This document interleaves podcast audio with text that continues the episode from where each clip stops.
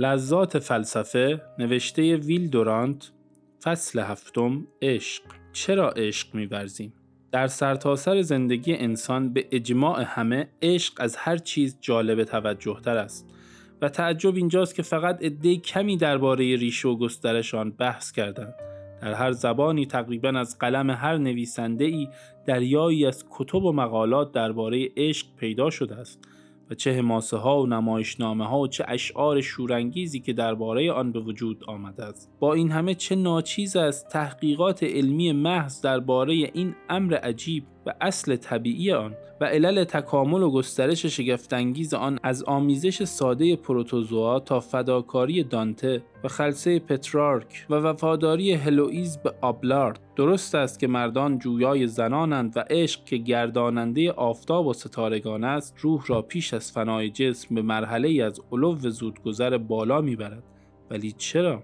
عشق از نظرگاه شعر چشمه است که جاودانه از دل انسان می جوشد اما رمز این جوانی جاودانی در چیست؟ چرا جوان از دیدن موهای مجعد دختری که بر تاق ابروانش میریزد به خود میلرزد یا از برخورد انگشتان او بر بازوانش به خود میپیچد؟ برای زیبایی دختر است یا عشق در ایجاد زیبایی به همان اندازه دخیل است که زیبایی در ایجاد عشق؟ در میان اعمال انسانی عجیب تر از این نیست که مردان پیران سر به دنبال زنان بیفتند. و زنان تا دم گور آماده معشوق شدن و محبوب بودن باشند. در رفتار انسانی امری پایدارتر و ثابتتر از نگاه مردان به زنان نیست. ببین این جانور مکار چگونه مراقب شکار خیش است در حالی که خود را به خواندن روزنامه مشغول داشته است. خیال و تصورش را در نظر آر که چگونه پروانه وار به دور شم میچرخد. چرا؟ این امر چگونه صورت می‌گیرد؟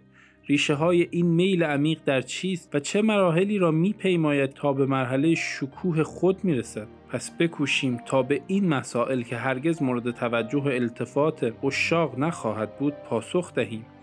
بگذار تا از خرمن دانش استندال و الیس و مول و بولشه و گورمون و فروید و استانلی هال آنچه می‌توانیم جمع کنیم.